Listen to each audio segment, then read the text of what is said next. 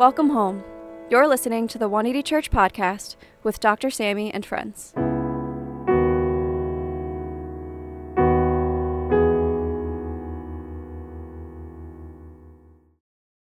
Dr. Sammy D. Kim is a Harvard trained ethicist and co founder of 180 Church NYC. He is a Yale Hastings Scholar at the Yale Interdisciplinary Center for Bioethics and the Hastings Center, where he explores the inequities surrounding health, immigration, and social policies, along with professional burnout. He is also a regular contributor to Christianity Today. For more information, please visit his website at samdkim.com. Welcome for those who joined us online and in person.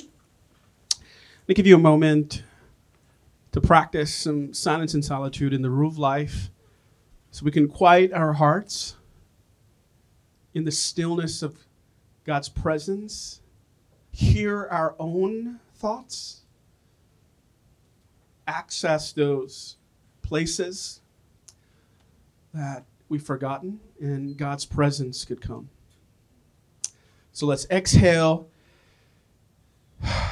Just the automatic ruminating thoughts that's stuck, that's pulling you down. The Bible tells us that where the Spirit of the Lord is, there is freedom. I pray that freedom would come now. Let's inhale the presence of God in his problem and his not problem his promise. That would be bad. Don't breathe that in. So let's turn to Sarah Young for help. January 15th.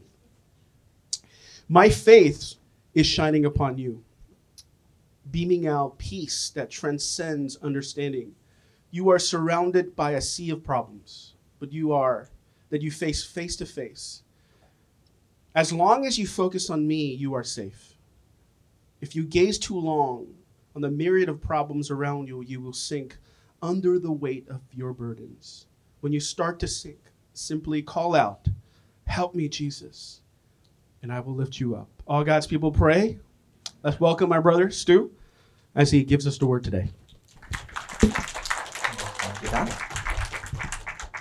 Trying to avoid the straw for the new year. um, it is good to see everybody. Like I said uh, last week, it's good to see everybody in the new year. I'm still honestly having a little bit of trouble believing that 2022 is gone and we're already in 2023, much less halfway through January of 2023. And next thing you know, it's going to be summer. But before we get to summer, as I mentioned about uh, you know trying to drop the straw for the new year, let's talk about something that we do in the new year and we do in January. New Year's resolutions. How many of you guys made a New Year's resolution this year? I see one or two people that are brave, a couple of people that are brave. How many of you guys have just given up on your New Year's resolution already? I'm with you. It's it's a funny thing how I was looking at a couple of studies over the weekend, and about half of the country makes New Year's resolutions. We go into the new year, we think, all right, we're gonna, this is gonna be a new year, this is gonna be a new me, this is gonna be dropping all these bad habits, picking up all of these new ones.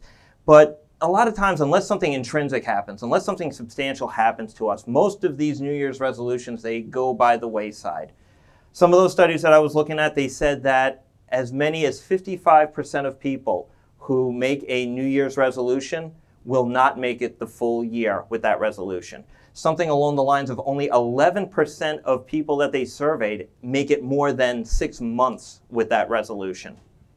Uh, another survey showed that um, people who make a resolution to pick something up tend to do better than people who make a resolution to let something go, like a bad habit or something like that. People do better saying, I'm going to start biking this year rather than I'm going to eat less Oreos this year. But even in the best case scenarios, only about 52% of people actually follow through with those resolutions. In fact, upcoming uh, two days from now, January 17th, do you know what that day is unofficially called? It's called Drop Your New Year's Resolution Day. And this past Friday was unofficially called Quitter's Day because that's about when most people start quitting their New Year's resolutions. And again, without something substantial to like really tie us to a New Year's resolution, we end up getting frustrated with it. We don't like the progress that we're seeing. We don't think it's progressing fast enough. We start to lose kind of that drive for it. And a lot of times, even with our New Year's resolutions, we start, we miss the fact that there are a lot of things that sometimes work against us in those New Year's resolutions, things that are just so common in our daily lives that we don't realize tie us down. For example, if you're thinking, I want to be more grateful this year for the things that I have, but we don't realize that we're always on social media looking at who has a much better life and who is showing their best life that we don't have, we'll end up getting tied down by that. We'll end up losing that gratefulness. Or, like me, if you're trying to resolve to get a little bit more sleep in the new year, but you can't put the phone down at 10 o'clock at night, well, it's not going to work out so well. I go on about this to, to say that in a strange sort of way, in our relationship with Christ, in our life in Christ, we have something very similar. Now, when we looked at the scripture today, Paul says in 2 Corinthians that we are a new creation in Christ. The old is gone, the new has come. And that sounds so much better, so much infinitely better than, hey, it's New Year's, make a resolution that you have a 50 50 chance of, of actually following through with. Because when we are a new creation in Christ, there is that intrinsic change in us. There is that actual presence of Christ in us, leading us and changing us. But even still, sometimes we get impatient. Sometimes we start to falter. We get a little bit impatient with how fast am I changing? Maybe for some of the people here that are new believers, you start to say, I've accepted Christ. I should be a new creation in Christ. Why am I still struggling with the same things that I struggled with before Christ? For those of us who have been in relationship with Christ for a little while, we may chuckle and say, Oh, you thought this was going to be an easy journey. No, this is a long haul. But even for us that have been in that long haul, sometimes we wonder, why do I still have these same issues over and over again? Why can't I get past this? Where is that full change? Sometimes we don't see being a new creation in Christ quite fully. And what I want to talk today, uh, talk about today, is how we can address this, how we can rest and rely in the fact that we actually are a new creation in Christ, that there is something that has changed within us, and how as we grow in Christ, there is a process. There is both the instantaneous change as a new creation in Christ and a process as we are aligned to Christ. And we're going to go to this passage in Second Corinthians. We're going to see the church at Corinth, and we're going to talk about how Paul was encouraging them not only to be a new creation in Christ, but to be aligned and go through that process in being more Christ like. So if we can turn down to that scripture. And what I want to do first, I actually want to give a little bit of context about the church in Corinth. And I think that it's important to, for us to know not just what the scripture says, but also know a little something about the world in which scripture speaks because there are oftentimes a lot more similarities to the biblical world as there is to our world that we may not pick up on unless we know some of that context. In Ecclesiastes, Solomon says that there is nothing new under the sun. And while we may not look at our neighbor and be envious of their flock of sheep, or maybe you do, maybe you're all about that farm life, that's okay, I'm not going to judge. We're more likely to look at our neighbor and say, wow, they got that new promotion, they've got that new job, I'm a little bit envious of that. It may take a slightly different form, but that root cause of envy is still there. So again, we look at the context, we look at the world that the scripture inhabits, and we can see some of the similarities between the biblical world and our own. So, as we look in Corinth, when uh, Paul wrote to the church in Corinth, this is a church that he visited many times, that he wrote to many times. In fact, there are probably more letters that Paul had written to the church in Corinth than we have in the Bible, just the two books.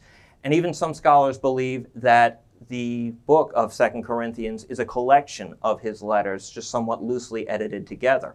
So this was a church that Paul was very intimately familiar with. And Corinth was a very metropolitan city. It was a very lively city. It was a business hub. It was where people could come as freed slaves and make a name for themselves. And one of the ways that they made a name for themselves was they loved to debate. They loved to talk about things. They loved to investigate new things. And when they talked about these things and debated things, they didn't just do it very calmly and sit there dryly reading a script about their opinions. They got into it.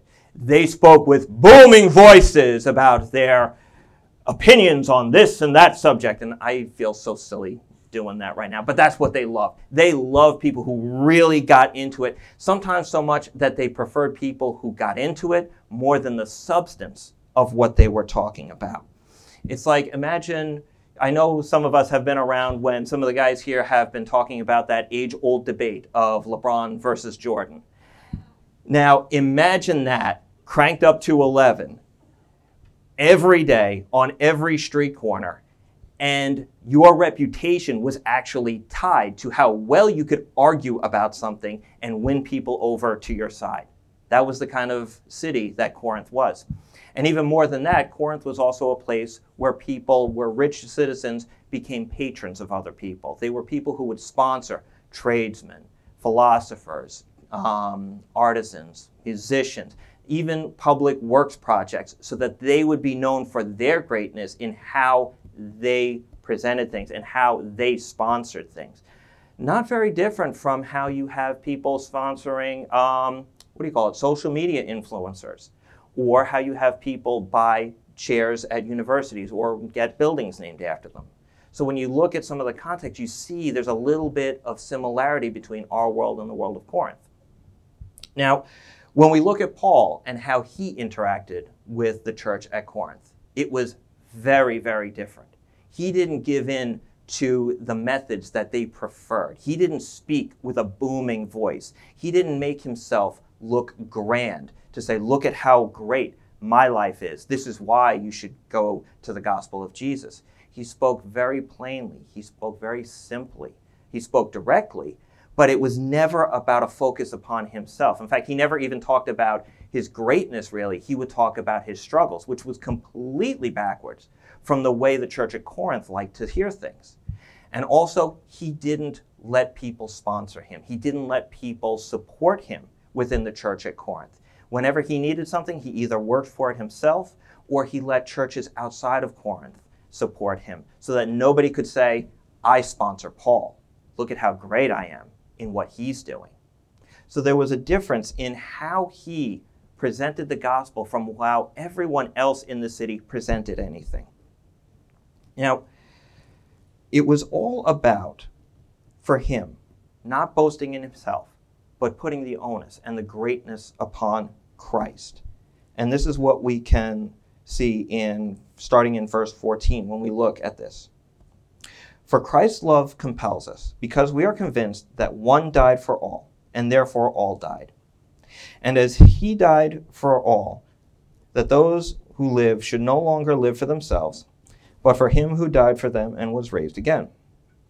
So from now on, we regard no one from a worldly point of view. Though we once regarded Christ this way, we do so no longer. Therefore, if anyone is in Christ, the new creation has come. The old is gone, the new is here.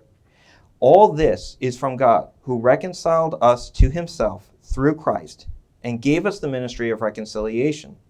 That God was reconciling the world to himself in Christ, not counting people's sins against them. And he has committed us to the message of reconciliation. See, the whole power of the gospel for Paul was in Christ. It originated in Christ. It started with Christ. Our relationship with Christ is cemented by his sacrifice on the cross. It doesn't start with us, but it starts with him. And again, totally different message than what the people of Corinth were used to hearing. Where they were used to hearing about our own greatness, Paul put the greatness upon Christ and no one else but Christ. Christ already made. And when Paul talks about we are a new creation in Christ, he is talking about that change that Christ started in us when we turn to him, when we accept him, when we live our life for him.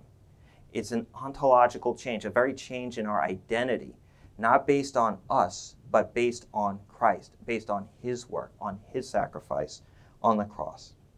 And this is why being a new creation in Christ, as corny as this is going to sound, it's why it's so much different than a New Year's resolution because it doesn't start with us. It has nothing to do with our strength, but it has all to do with Christ on the cross. And this is why we can rest, knowing that when Paul says we are a new creation in Christ, we can rest in knowing that's true because it's not starting from us, but it's starting from the one who is much greater than us. Doesn't start with us, it starts with Christ. And that's my first point, if we can put that up today. There's an instantaneous change which comes from Christ. That's what it means to be a new creation in Christ. It all starts with Christ. It doesn't start with us, it starts with Him. And it is a solid, ontological, like our identity becomes in Christ. He becomes a living presence within us. And again, I keep saying it, it's not something that starts from us, it starts from Him. It's the confidence that we have knowing that the change in us, even if we don't see it fully in this moment, comes and starts from Christ, comes from the one who is so much greater than us, who sacrificed on the cross so we could be reconciled to him. That's the promise of the gospel. That's that reconciliation we see with God. And my question for you guys today is Are you resting in that change? Are you resting in the faith that Christ is the one who has initiated the change in us? When we turn to Him, when we accept Him as a Lord and Savior, do we rest in knowing that His presence is alive in us? Or are we still trying to fight to start that change ourselves? Are we still saying, I am the one that has to muscle through this? I am the one that has to initiate? Because Christ is a living presence in us. That's what it means to be a new creation in Christ. He is a living presence within us that we can turn to. And I pray that as we go into this year, as we go into our lives, we would see where He is a living, available presence to us, in us, and where He is changing us. And that is an important thing because tr- Christ does change us. We may not see the change fully and instantly. For all of us, again, like that have been on the journey with Christ for a little while, we know that there is not the full instant change once we accept Christ. We still live in the world, we still struggle with things in the world. But it begins with Christ. And as I said a couple of months ago, there's kind of that already but not yet process. Christ is already a living, breathing presence in us that has started to change, but we are, do not yet see the fullness of it. And that's where actually we do have a part in this process because it's very similar to, again, I'm going back to the New Year's resolutions thing. When you start a New Year's resolution, a lot of people say, I'm going to go to the gym. And if we just say, all right, I'm a new creation in Christ, I have this presence in me, and that's it, it's the same as getting a gym membership, showing up, just scanning your card at the front desk, so maybe you get that discount on your health insurance, and then walking out. There's no real change, right? There's got to be something more to it. So that's what we're going to go into next as Paul addressed this to the church at Corinth, as he spoke to them about this. So, again, Paul didn't live his life the way that the people in Corinth expected life. He lived it very, very differently, where he didn't put the onus on himself. He didn't put the glory on himself, but he put the glory on Christ and who Christ called him to be. And this we can see as we read in verse 11. Since then, we know what it is to fear the Lord. We try to persuade others. What we are is plain to God, and I hope it is also plain to your conscience. We are not trying to commend ourselves to you again, but are giving you an opportunity to take pride in us, so that you can answer those who take pride in what is seen rather than what is in the heart. If we are out of our mind, as some say, it is for God. If we are in our right mind, it is for you. Again, Paul was modeling the kind of life that he wanted the church in Corinth to live, even if it meant people saying, You are out of your mind, you are crazy. And I think we all know some people that sometimes we look at them and we say, You do things very, very differently. Are you even from this planet? But when we look at them, if we see that their life reflects something, that it reflects something greater than them, then we have to say, All right, maybe there is something to this.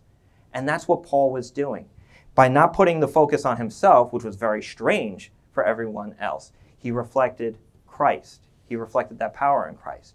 And he was encouraging the church at Corinth to do the same thing.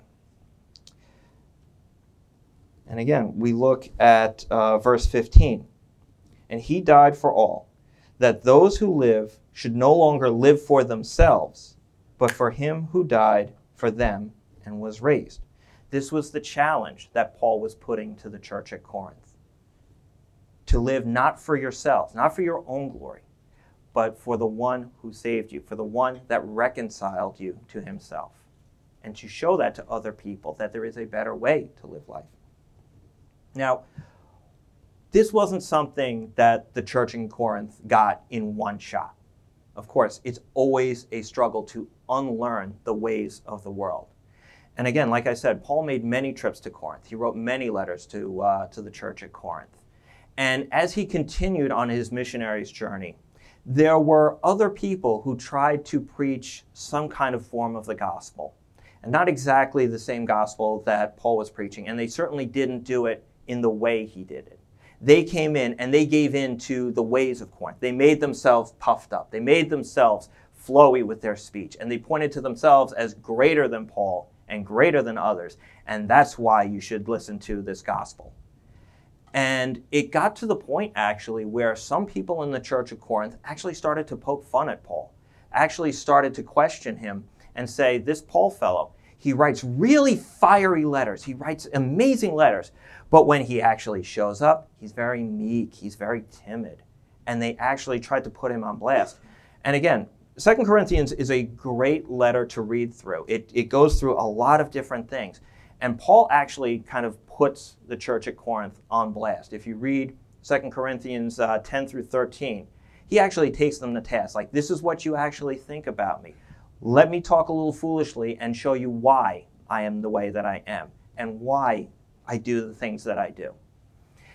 But at the end of that, he encourages them to a reconciliation. He encourages them to live not as the way the world does, but in the way that Christ is calling them to.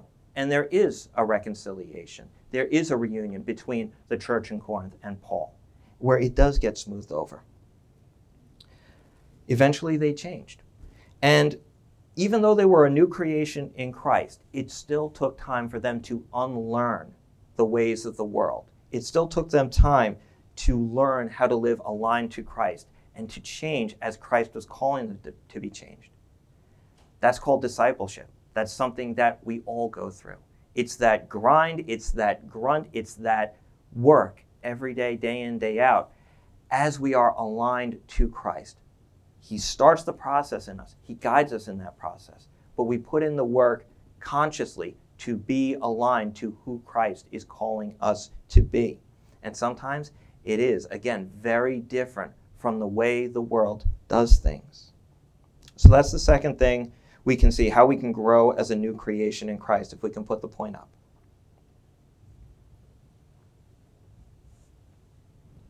Oh, there it is. Even as a new creation, there is still a process of being aligned to Christ. We've got to remember that even as a new creation in Christ, there's still that process. There's still the day to day struggle and work to consciously be aligned to who Christ is. He starts the process in us.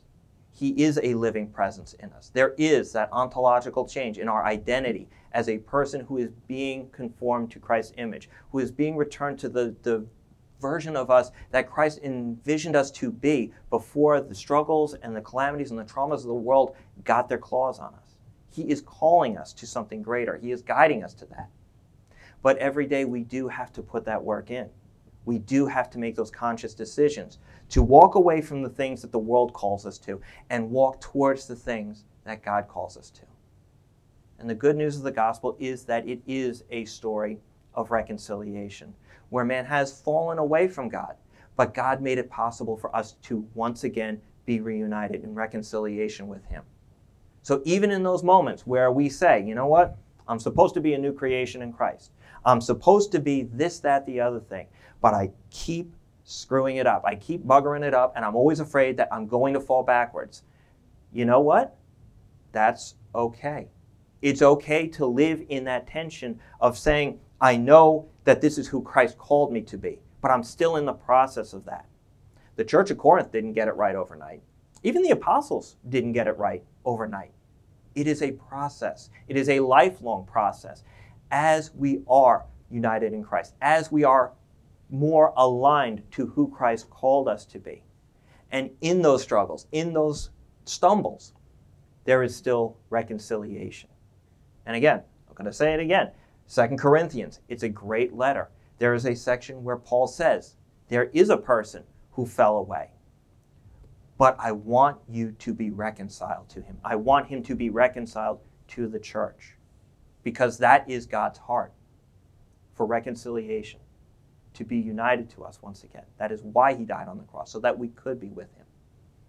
And as we live as a new creation in Christ, we can push towards being aligned to Christ, to being who Christ called us to be.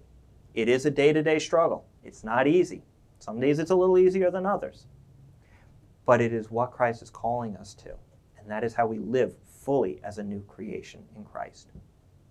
So, my question for you guys today is where are the things where Christ is calling you to be more aligned to Him? Where is He asking you to walk away from the way the world does things and see how He wants us to live in a way that will reflect Him, that will reflect His glory? Even if the world says, Why are you tithing at church? That's crazy. You could be going on a vacation to Bali. And you say, Because this is who Christ is calling me to be someone who makes the church a place where people can be. That's why I tithe. Someone who says, I am not going to be cutthroat in business because that's not who Christ called me to be. Someone who says, I will make my workplace welcoming and use that as a means to expose others to the gospel. That's what Christ is calling us to do. That's how we live as a new creation in Christ. And again, it starts not from us, but it starts from Christ. And that's how we can know that it is a real substantive change. So, would you guys stand with me today?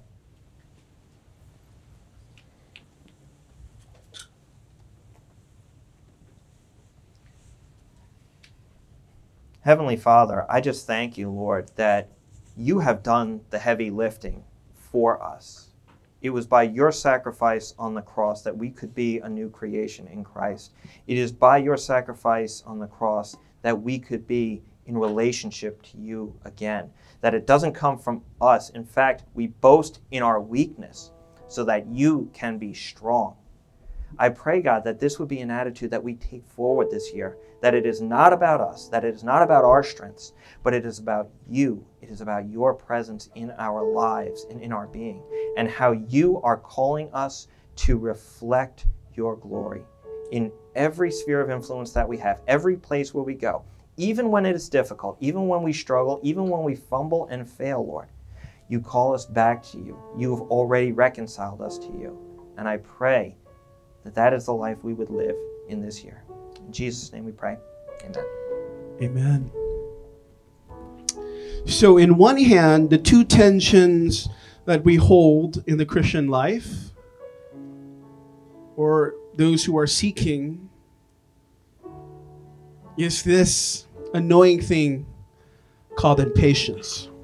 How many people here are impatient? Raise your hand if you're impatient. And you're going through a crisis. Why can I get this? For students, it's about getting a 4.0 every semester, and you never do it. For those of you do it, we don't like you. But it's it's about those little things, and we're, we're annoyed and frustrated because the change doesn't happen the way we think it will happen or when it'll happen. I just want to give you a cosmological perspective because you're mostly all nerds, so it'll make all sense here. It took 13.8 billion years for you to even be here. In the first 10 billion, when the universe was an ultra hot, dense state, life could not be created because it was too hot. It cooled down. Right now, all the atoms in your body, tell someone your body, and the atoms in it. You're like, that's very nerdy. Was once baked in the nuclear furnace of a supernova that created the Milky Way. It took 13.8 billion years, t- first 10 just for the possible possibility of life, And God did it in 13.8 years. And you go, well, why did God do it that way? I don't know. I'm not God. So when you in your life and, and me in my life, well, God, why don't you just change me? It's a incorrect heretical view of time. Tell someone next to you, my time. That's the problem. Tell them that's your problem. Because you think you made the universe. You're the universe. I'm the universe. You're not. Next time you go, God, you don't know what you're doing, just go, yeah, God, you have the universe. I don't. So, the whole evolutionary process of change for creatures that are not outside of town, like the Trinity, if you're rooted in time and you exhibit time, then there's a beginning, a middle, and an end. You're in that story right now. For the seeker, you might not even know you're God's creation, and that's what you're grappling with. Does life have meaning? Does life have purpose? Is this just here by accident? You're exhibiting time and trying to make meaning. But if there is no meaning, then why are you trying to make sense of your life? That's what you're grappling with. Now, if you're a believer grappling with the change promised in Christ, you're grappling with, well, how come I'm not changed yet? Well, because this is the main thing that I want to go with as we pray. If you try to change yourself, that's you're taking control, you being the God of your own journey. But when you're being conformed, tell someone next to you, being conformed. Being conformed is different from conforming. You seeing a vision, okay, I want to be that. I want to act like that. I want to think like that. Then God is not part of the journey. Being conformed is surrendering and allowing God to use the crisis, the situations, the experiences in your life to bring about the change in His time, not my time. So, as our brother preached beautifully, by the way, today's struggle is about surrendering my time for God's time. The Chronos time that humans deal with for Kairos time. So let's do that right now. Will you surrender your timetable? Because you're not God. So you lift your hands with me right now. I'm going to pray together in active participation.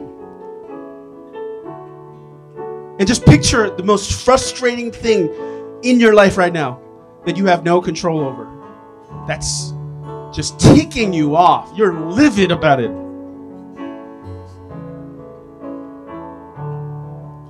And now you have to say, God, I want to surrender my vision, my ideas, my fantasies, my goals. And I want Kairos time. I want this masterpiece, like the James Webb Telescope is showing us the beauty of creation, the beauty, the vast complexity, the opulence of the universe. The Bible says you are His masterpiece, you are His canvas. But He's not finished yet. It might look messy. It might look broken. It might feel delayed. But the great artist is putting the final touches in your life. The question is do we trust him? Do we trust the time that he's put into motion to create that masterpiece in us? That He has destined, the author and the perfecter of our story. Surrender right now your time for His time. Say, God, I forgot. You're changing me. You're leading my life, not me. Let me not run ahead of you, but with you. For the seeker, All the dots might not make sense yet. Because only dots make sense in reverse. If you're living in a story that you didn't write, as G.K. Chesterton said, there must be a storyteller. I pray that God will help you make sense of that story today. Let's make this our prayer right now.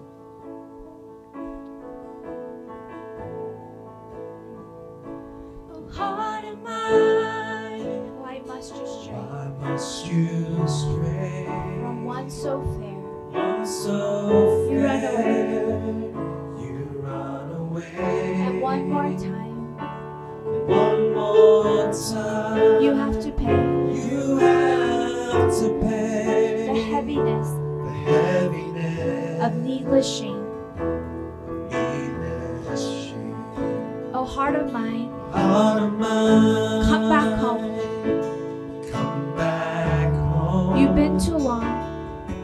Too long out on your own, out on your own. and he's been there And He's been there all along, all along, watching for you watching down the road. down So come home running. So come home running. His arms are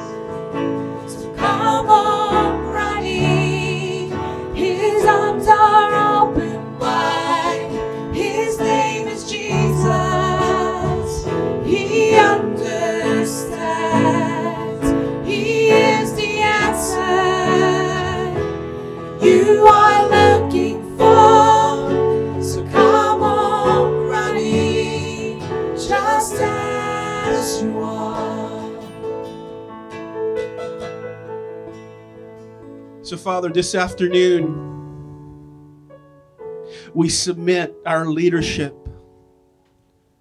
to the artistry and the beauty and the majesty of the great artist that created the universe. One without time that lives outside of time. And the purpose of creation is that change that you created in us through the process of this evolutionary change that we're all undergoing. But the promise of the gospel is that He has created a masterpiece, the universe and all of us. You're special. And that might sound corny, but scientifically, it's true. Because your atoms were baked in the nuclear furnace of a supernova you are actually made of stardust.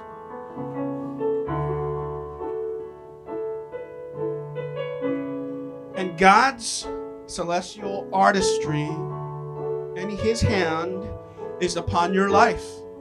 Wherever you might be in that journey, far, close, or somewhere in between,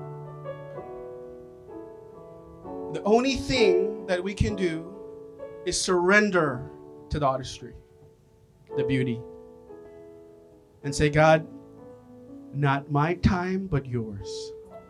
I take my life out of my hands into yours. I trust the artistry, the great artist, that you'll take the dots that don't seem to make sense, the dark periods, the delays, the brokenness, including the beauty, and create something that I couldn't create, some write something that I could not write. That's the gospel. That's the good news of Jesus. That's what it means to be a new creation in Christ. Will you bow your heads for the benediction today? May the grace of the Lord Jesus Christ and the love of God and the fellowship of the Trinity and the Spirit of God be with you now and forevermore. All God's people pray. Amen. Go in peace.